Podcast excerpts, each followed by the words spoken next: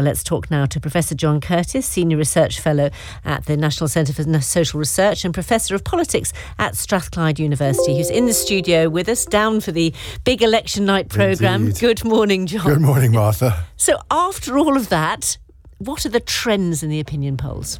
Well, two very straightforward trends, but the impact of which has been one to negate the other. So across the the spread of the whole of the election campaign, the Conservative vote is up by five points but so also is the Labour vote, up by five points on average uh, in the opinion polls, with both the Liberal Democrats and the Brexit Party falling away. The Conservatives have essentially squeezed the Brexit Party amongst Leave voters, the Labour Party have squeezed the Liberal Democrats amongst Remain voters, but the net effect of these two patterns has been uh, effectively zero on what is the crucial statistic above all, which is the Conservative lead over Labour.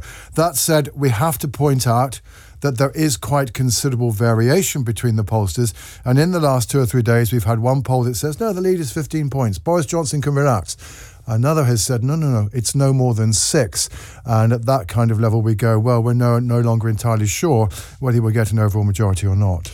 And there's been some more new detail polling, hasn't there, overnight? Yes, this, of course, this is the uh, so called MRP uh, polling from YouGov. Really big poll, statistically analysed to try to work out what's going on constituency by constituency.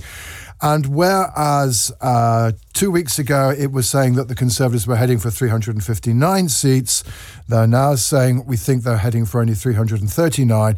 And crucially, being done by statisticians, there is a confidence interval around that figure.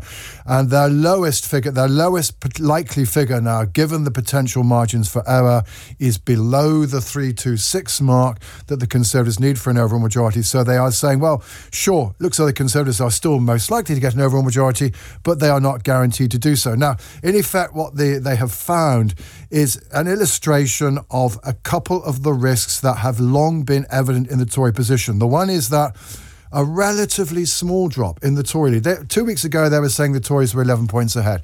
Now they're saying they're nine points ahead. And that relatively small drop can quite easily knock a significant number of seats off the Tory tally.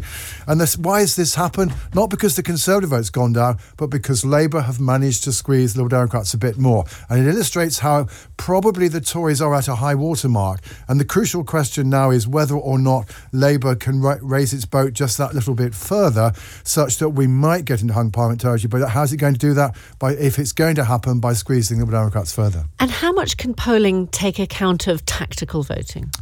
Well, therein lies a difficult tale because the truth is, certainly the pollsters can attempt to try to estimate it, and it's potentially crucial on the Remain side at least, because if that 339 tally is going to go down lower, then those who want UK uh, to stay inside the uh, EU will be encouraging Liberal Democrat voters to vote Liberal Democrat in places where they're best able to challenge the Tories and to vote Labour and where they're best able to challenge. So that's what we mean by tactical voting.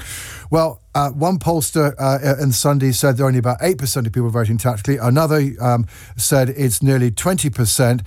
Certainly, insofar as the latter poll might or might not be near to the truth, what certainly is interesting is that Remain voters are more likely to say that they're going to be voting tactically. That said, insofar as YouGov's MRP model will be taking uh, these decisions that have already been made into account, probably, so far at least, whatever tactical voting is going on is evidently not sufficient to deprive the Tories of an overall majority. Well, we shall be gripped by your exit poll tomorrow night. John Curtice, many thanks.